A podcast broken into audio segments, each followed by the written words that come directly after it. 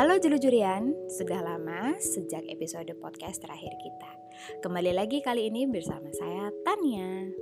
Nah, kali ini kita mau ngobrol-ngobrol soal sustainability dari sudut pandang produsen. Tentunya juga sambil diselipin ngobrol-ngobrol tentang bikin baju sendiri. Karena jelujur kan, bulan ini masih bahas soal making.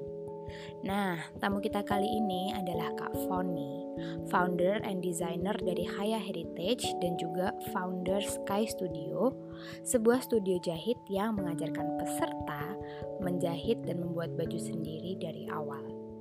Seperti apa obrolan kita kali ini? Stay tune ya. Selamat siang Kak Foni. Selamat siang Tania. Oke, Kak boleh diceritain nggak nih sekarang kesibukannya apa? Sekarang saya sebagai founder dan desainer di Kaya Heritage kita jual baju batik koleksi batik Indonesia dengan warna alam dan cutting zero waste. Di luar Kaya berarti S uh, di, di luar Kaya, juga ya Sky ya Studio. ada. Saya punya Sky Studio itu uh, tempat buat belajar. Belajar pola jahit dan gambar belajar fashion tapi non informal lah bukan universitas cuma saya mengajarkan paket lengkap kalau udah mau dari A to C sampai benar-benar bikin, bikin bridal pun udah bisa Oke, keren banget. Nah, Kak Foni bisa diceritain nggak awal mulanya Kaya itu gimana? kayak itu pertamanya di kita buat untuk bikin baju anak uh, baju batik anak karena kita melihat pasarnya waktu sekitar 4-5 tahun yang lalu itu um, anak-anak harus pakai baju batik setiap hari Jumat tapi pemain produsennya belum terlalu banyak jadi kita nggak itu sebagai peluang bisnis Oke. Lalu lama-lama kenapa bisa jadi ada pakaian dewasa juga Kak? Uh, nah lama-lama ternyata ya, mami-maminya yang beliin anaknya juga pengen baju yang matchingan sama anaknya terus menular papi-papinya juga pengen punya juga supaya kita tetap juga matchingan pakai batiknya Oke, satu keluarga gitu ya. mama sekeluarga sekarang Oke. Nah, Kak, gimana aspek sustainability diterapkan di Kaya untuk produk-produk yang Kaya sendiri dan sistem produksinya? um, kita punya tiga pilar pertama untuk kaya yang pertama bahan yang kita pakai hanya bahan um, natural fiber jadi serat alam Hmm. Uh, jadi kita menghindari polyester sebisa mungkin karena meskipun serat alam masih memakai kimia dalam proses produksinya, tapi nanti di akhir hidupnya dia bisa dikomposkan. Sedangkan kalau polyester karena bahan dasarnya plastik, uh, ya sama sama seperti waste plastik lainnya akan menjadi microplastik dan balik lagi mengotori bumi. Ya, yang kedua kita memakai natural natural coloran, jadi natural dye di pewarnanya diambil dari pohon-pohonan kita nggak memakai kimia kenapa nggak pakai pewarna kimia? Karena pewarna kimia itu beracun dan bisa masuk langsung ke kulit kita dari panas badan sama dari matahari. Sedangkan eh, pewarna alam karena datang dari tumbuhan itu tidak beracun.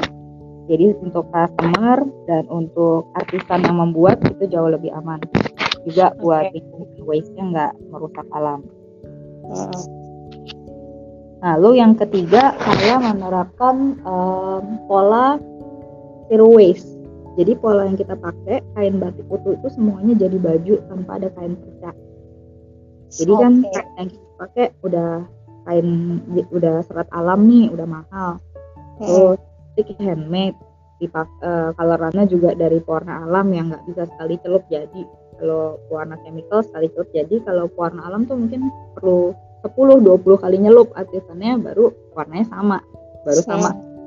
Sama apa ya sama briliannya gitu nah hmm. ini kan proses banyak kain ini terlalu berharga buat dibikin perca jadi kita bikin zero waste cutting Oke, jadi tiga pilar itu istilahnya tidak bisa dikompromikan ya di produk-produknya kaya ya kak ya? Iya. Oke, nah kak apa sih sustainable fashion menurut Kak Foni? Jadi sustainable fashion itu harus etis secara sosial dan secara ekologi. Um, dari tenaga kerja yang dipakai mereka dibayar layak, hidup mereka layak, tidak ada kekerasan fisik. Lalu dari sisi ekologi uh, tidak merusak alam, terus juga mungkin kalau untuk produk yang dari hewan itu tidak menyakiti hewannya. Jadi Oke. umpamanya kayak em, benang wool ada pertanian model dulu yang sekarang udah mulai shifting sih untungnya. Eh, si kam si domba-domba ini em, mengalami kekerasan fisik di dalam farm itu. Kekerasan fisiknya berupa kulitnya dipotong sedikit di area pantat supaya si domba ini eh, di bagian belakangnya itu nggak di nggak kayak kenapa apa apa ya ngengat nggak kena ngengat dari lalat Hmm, sampai kayak gitu ya. ihin karena dibersihin itu terlalu complicated buat mereka dipotong aja kulit ya which is itu eh, dalam proses dipotongnya nggak pakai anestesi apa apa dan Hmm. domba sakitan plus ada kemungkinan dia mati juga tetepan karena Iya, luka iya. Karena infeksi ya kayak. shifting ya terus kayak em, perburuan liar itu itu kan nggak sustainable kita memang memakai kulit umpamanya kulit ular gitu tapi nggak dieksploitasi habis-habisan sampai ularnya punah gitu. Hmm. Ya, jangan sampai ada eksploitasi ekologi juga ya kayak.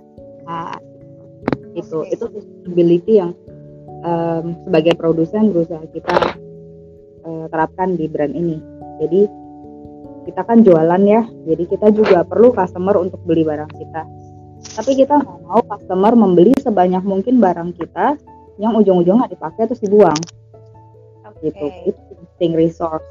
Nah dari makanya kita berusaha bikin baju yang compatible yang bisa dipakai em, nggak nggak terbatas dengan tren tertentu gitu berusaha netral. Tapi Hmm. selain itu juga kita encourage customer buat memodif memperbaiki em, upcycle recycle whatever it takes supaya baju yang udah dibeli di kaya ini bisa mereka pakai selama mungkin Oh, oke oke oke. Menarik. Jadi justru di sinilah ekonomi dan ekologi akhirnya bisa berjalan bersisian dengan prinsipnya kayak ini ya kak ya. ya Oke. Nah kak aku sempat baca nih eh, ada tiga checkpoint dalam berkonsumsi. Gitu. Dan coba kayak sendiri coba menjabarkan itu ke bidang fashion. Boleh diceritain nggak kak Koni tiga checkpoint dalam berkonsumsi yaitu pintu depan, pintu tengah dan pintu belakang terutama bidang dalam bidang fashion itu. Oke. Nah, pintu depan itu saat kita mau eh, membeli barang. Jadi saat Oke. kita mau beli barang, kita harus mikir, benar nggak kita butuh barang ini? Kalaupun kita butuh barang ini, benar nggak sih di rumah tidak ada lagi yang eh, bisa jadi substitute-nya, sehingga kita benar-benar harus beli.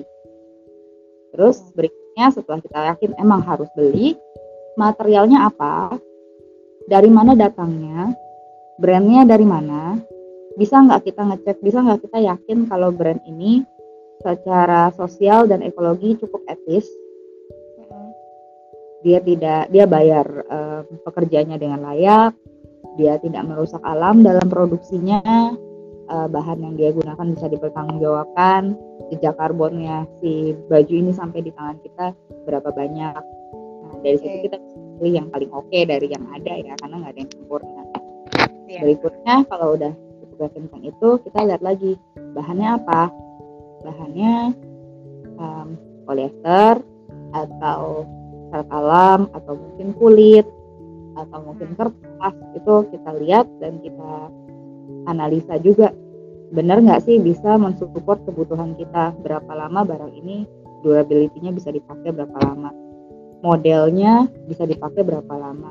Benar nggak sih kalau saya beli baju ini saya akan pakai 30 kali minimum sebelum akhirnya saya be- bisa lepas mau kasih orang atau upcycle atau gimana.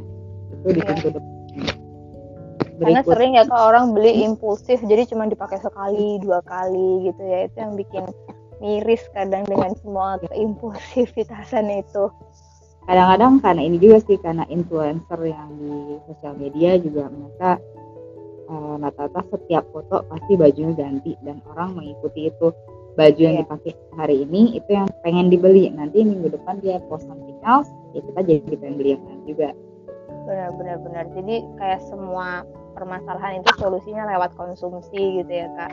Oh pengen sih eh, kayak influencer ini makanya mereka coba beli baju kayak influencer yang ini padahal kan kadang kenyataannya tuh berbeda jauh gitu kan karena uh, memang itu yang di uh, itu itu yang di apa ya di brainwash oleh yang ngomongnya jahat sih brainwash oleh uh, fast fashion benar, nah, benar. ingin jual baju sebanyak mungkin ke customer dengan harga serendah mungkin supaya orang bisa beli banyak kalau mahal kan orang juga mikir untuk beli banyak nah yang dikorban yeah. itu adalah kualitas hmm. karena harus banyak kan nggak perlu dipakai lama-lama kualitas satu kali dua cuci rusak ya nggak apa-apa Oke, okay, oke. Okay. Rusak barang ini tuh nggak hilang nih, barang ini tetap ada di bumi menjadi sampah dan ujung-ujungnya kan masuk lagi ke rantai makanan kita ya.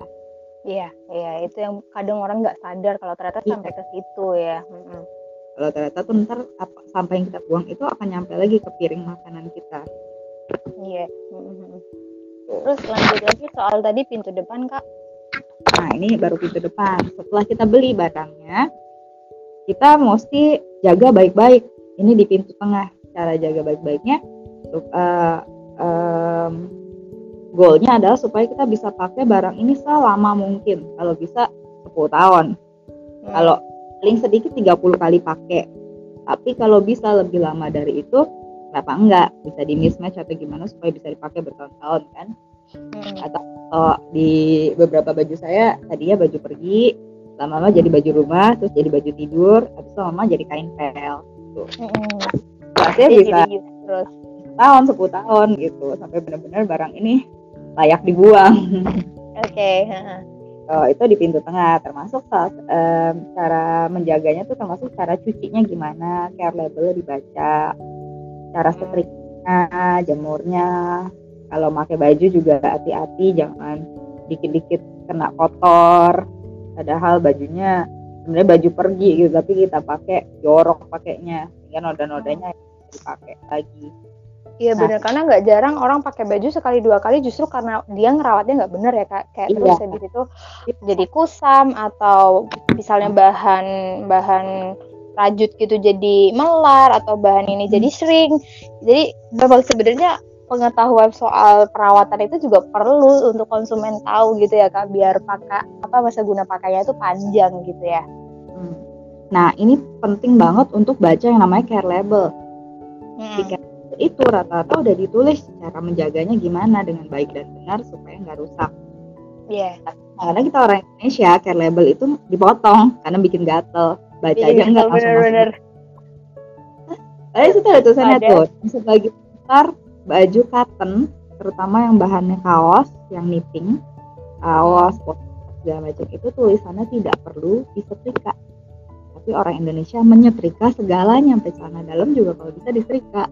Benar benar benar dan baju rajutan kan harusnya nggak boleh dijemur pakai hanger gitu ya. Jadi nggak nggak sampai segitu lah ya kak ya. Bahkan kaos kayak polo shirt gitu pasti ada tulisannya. Kalau disetrika itu kalau perlu saja dan dengan suhu rendah.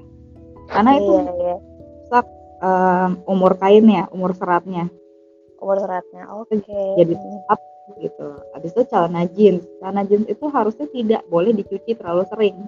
Habis dipakai digantung diangin anginin tapi hmm. nyucinya sebulan sekali gitu. Bukan sekali pakai cuci sekali pakai cuci. Seratnya rapuh. Lama-lama gampang robek. Berapa kali cuci pasti robek. Oke oke oke. Ya bener banget. Terus yang selanjutnya kak? Mempermudah hidup kita juga kan. Treatmentnya tuh nggak usah sampai disetrika hemat energi hemat waktu. Iya bener bener bener. Itu benar banget hmm. dari setrika aja begitu. Abis itu mesin cuci deterjen yang dipakai semua di bleaching. Asal warnanya putih di bleach. Padahal sebenarnya bleaching itu uh, sistemnya lebih kayak menutupi noda dengan bahan kimia. Nodanya sendiri belum tentu hilang di dalam. Cuman dia kayak terkonsil hmm. gitu ya kayak eh sebenarnya yang mencuci baju kita itu air bukan sabun. Sabun oh. Membuatnya bisa dilewatin air supaya kotorannya hilang Oh gitu, baru tahu ini nih bener-bener ilmu pengetahuan yang baru buat aku justru. Jangan ada yang tahu juga tuh kalau sebenarnya kain itu di yang membersihkan adalah air kita, air yang dibuat nyuci itu. Sabun adalah untuk membentuk proses itu ya oh, prosesnya gitu. ada kalau mau googling sendiri ya bagian itu Ya, pasti habis ini aku langsung langsung googling nih penasaran.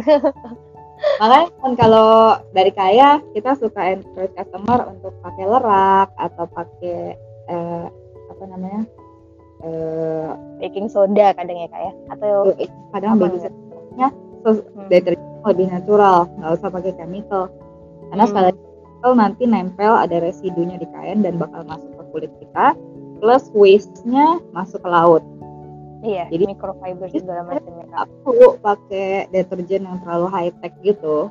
Memang hmm. memungkinkan tinggal tuang gitu kan. Tapi kalau emang eh mau bisa sebenarnya pakai deterjen natural yang bahan-bahannya dari dari alam dan itu sebenarnya nggak terlalu sulit.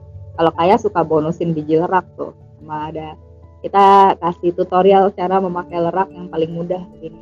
Bahkan wow, all in. Karena itu dipakai di mesin cuci.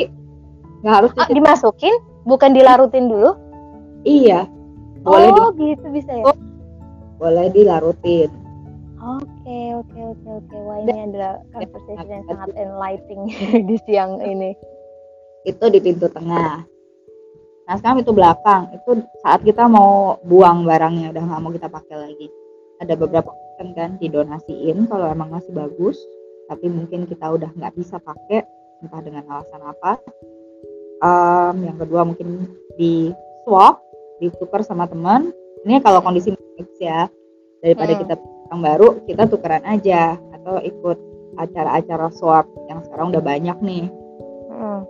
atau bisa juga masuk ke second hand dijual online udah banyak juga udah banyak juga forum-forum untuk jual beli barang online. Apalagi kalau baju brand itu bisa banget dijual ya. Uh nah, berikutnya bisa di upcycle. Mungkin tadinya blus tapi panas di Jakarta lengan panjang kita potong lengannya. Kita modif sedikit supaya bisa dipakai lagi.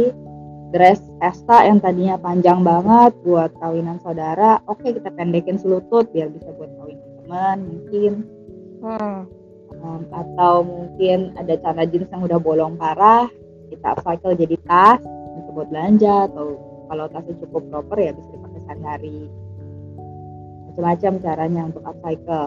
Kalau udah nggak bisa di upcycle bisa recycle. Bedanya upcycle sama recycle tuh gini kalau upcycle kita masih barangnya masih utuh cuma dimodifikasi hmm. supaya bisa dipakai lagi. Punya hmm. fungsi lain gitu. Kalau di recycle itu biasanya fungsi turun jadi umpamanya hmm. jadi jadi kain pel gitu atau um, barang ini produk ini udah nggak kelihatan bentuknya udah kita cincang gitu terus kita jadi benang buat knitting jadi jadi bantal atau jadi apa itu udah masuk recycle nah kalau di Indonesia nih sayangnya untuk textile waste itu belum ada perusahaan untuk recycle-nya yang skala besar jadi kalau di hmm. luar baju itu yang polyester udah bisa dibalikin dalam bentuk benang lagi supaya bisa dipintal lagi terus nanti jadi produk baru 100% gitu sebagai hmm. SDA baru buat produksi produksi beneran produksi pabrik gitu. Nah di Indonesia ini belum ada pengolahan limbah tekstil sama sekali. Jadi sebenarnya kalau kita mau belanja ini penting banget buat di keep in mind kalau baju kita di Indonesia ini akan berakhir sebagai sampah. Tidak ada solusi untuk recycle sedikit pun.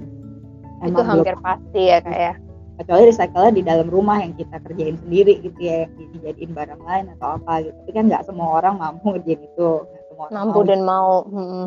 nah jadi ini penting banget buat dipikir kalau beli barang eh, beli baju fashion maksudnya fashion item ini tuh nggak akan bisa di recycle sementara waktu ini gitu. bener banget hmm. oh iya kak terus selanjutnya nih kayak kan rutin ngadain kelas untuk uh, repair pakaian, terus upcycling pakaian juga dengan cara menambahkan kayak kancing, kantong, terus habis itu kalau udah kebesaran bisa dikecilin lagi gitu. Terus itu kan kolaborasi untuk bikin tagar fix a stage. Nah, boleh diceritain nggak kalau latar belakangnya memutuskan untuk berbagi pengetahuan soal uh, menjahit sama upcycling sama apa namanya repair pakaian karena kan sebenarnya Kak Tony dan Kak Jenny kan jualan baju nih, justru lebih seneng kan harusnya kalau orang tuh belanja gitu. Tapi justru di sini kenapa Kak Tony dan Kak Jenny malah ngajarin orang bikin baju gitu. Nah boleh nggak Kak diceritain latar belakangnya?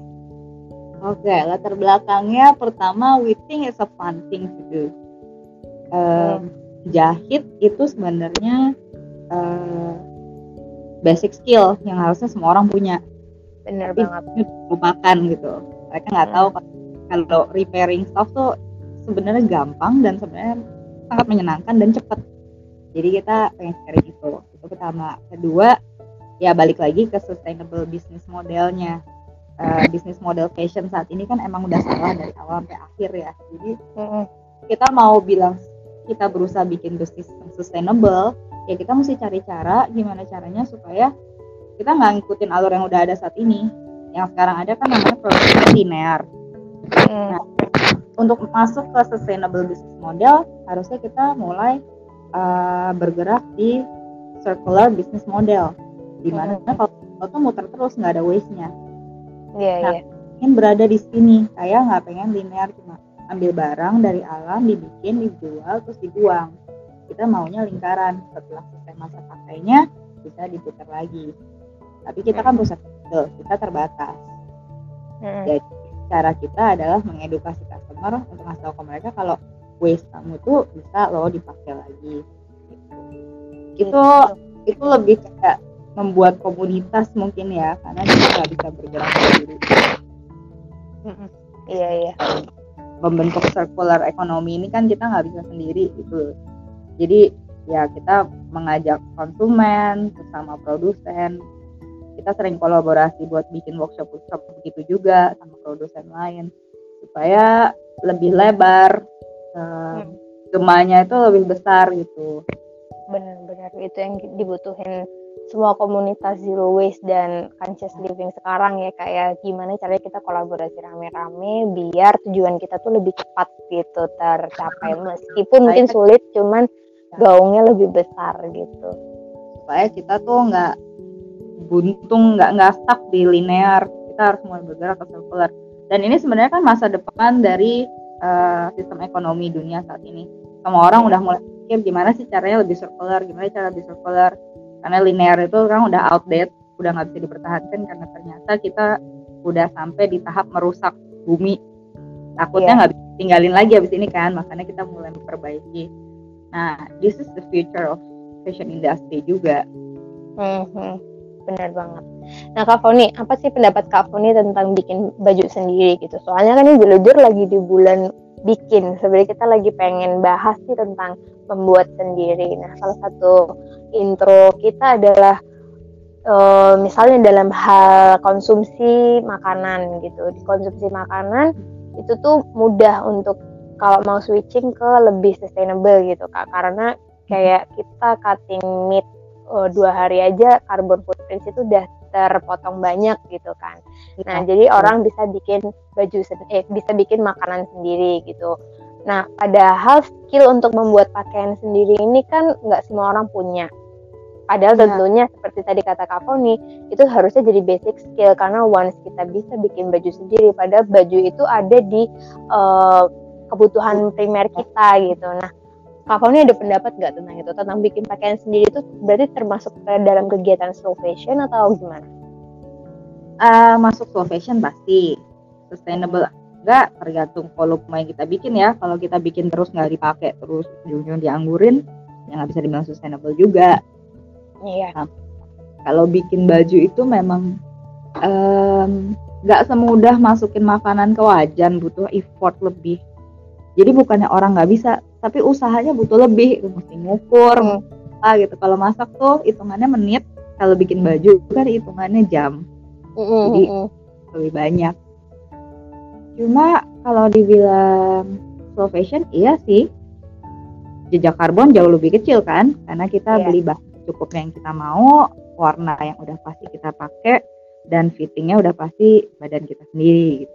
Jadi kita sesuai otomatis modelnya juga pasti mungkin uh, kita akan pakai terus gitu ya kayak uh, karena kita suka. Sepanjang produksi juga bisa dicoba berkali-kali udah enak atau belum tambahin apa, dikurangin apa itu kan kita bisa custom sendiri.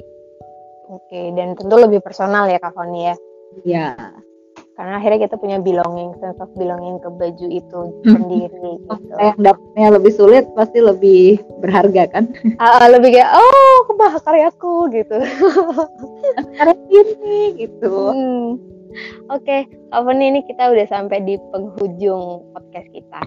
Ada takeaway message nggak Kak dari Kak ini? Harapan Kak Foni misalnya tentang sustainable fashion di Indonesia di masa depan tuh gimana? um, message ya paling uh, untuk customer diingat kalau yang namanya sustainable barang fashion item yang paling sustainable adalah apa yang udah kita punya di lemari Oke. repot-repot cari sustainable kalau mau beli sustainable fashion di mana sih nah udah semuanya udah ada di lemari gimana cara kita memakai ulang yang ada supaya mengurangi pemakaian sumber daya baru. Oke. Terus Hmm. kalau untuk sustainable fashion industry sendiri di Indonesia optimis nggak Kak nih ke depannya pasti akan lebih banyak yang tahu dan lebih banyak yang menerapkan gitu produsen dan konsumennya? Kalau di Indonesia sih cukup optimis karena emang pemainnya banyak dan kita harga bisa bersaing dengan baik sama fast fashion dan orang Indonesia itu ternyata customer Indonesia itu cukup suka segala sesuatu yang handmade, yang personalized, yang enggak Yang ada nggak story-nya. kodian gitu. terus nggak kodian mungkin kita Hmm. produksi 12 satu Indonesia cuma 12 orang punya baju kayak gue gitu. jadi Mhm. cukup optimis sih terutama sekarang udah banyak komunitas yang ngasih kesadaran buat zero waste buat ekologi animal welfare gitu-gitu ini sangat